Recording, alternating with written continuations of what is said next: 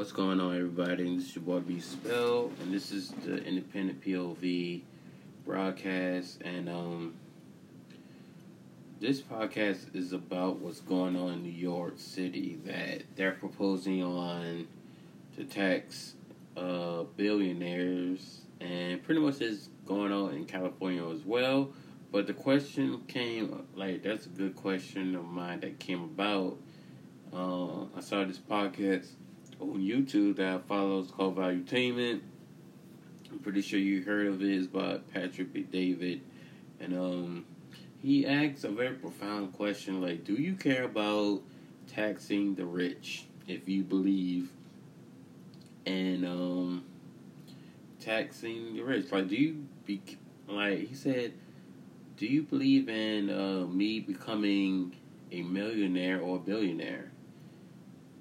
From a perspective like if I'm homeless and a politician comes up, whether he comes from the left or the right, he is saying like, do you like uh, want me continue to be as I am, or I suddenly become like a Mark Zuckerberg or you know, Bill Gates one day and then suddenly you want to tax me because I'm a billionaire.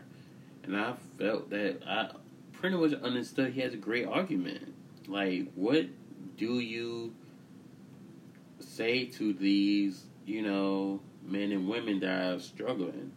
You know, because these billionaires have made quadruple their prof their profits during this pandemic me, um, as far as you, my listeners out there, I don't have a problem of you becoming a millionaire billionaire because millionaires and billionaires pretty much create jobs, you know?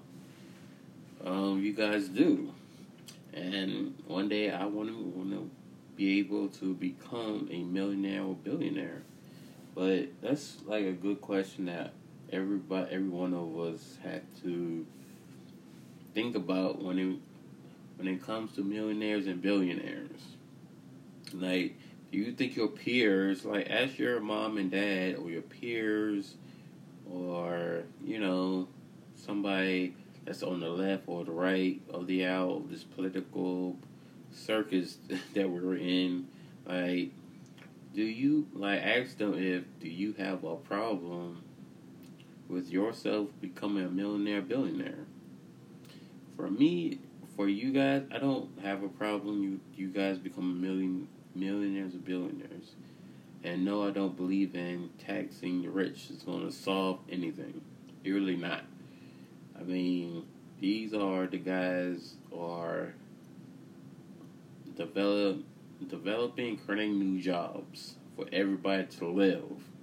You know, and these uh, political uh, policies that's coming from Democrats are literally crushing the middle class, working class, poor class system with their crazy policies. And it's not a really good sign of hope. It's like, uh, just because, like, you see millionaire, millionaires and billionaires you get upset at them. And uh, and then I found out like sixty four percent of billionaires are like self made roughly, which I thought that was also interesting. So I think a lot of people need to give inventory when we get with these radical ideas that come to the left and really understand what they're saying and what that means as for you as an individual. So that's my two. That's my point of view of that um, situation because that's where we live in. Like, I mean, they're crushing the working class, middle class, and pretty much it's going to be a rich and poor class. That's it. And the fact, like these. Uh, political communists uh, from the left and a little bit from the right are like the instruments of that crushing. So, guys, just be on your toes. Um, continue to pray and everything.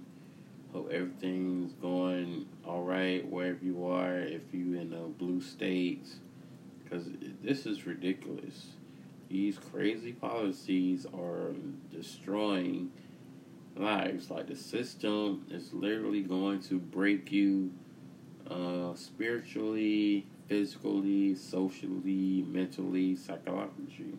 I mean, this is what this system is being built and formed as a system system trying to break us down. And um, it's hard. It's like amazing, and then these people who follow these, you know, ideologies are going with it and not really understanding what's happening around them, how much it's affecting you as an individual. So, and this is why they clearly they didn't want us to learn about money.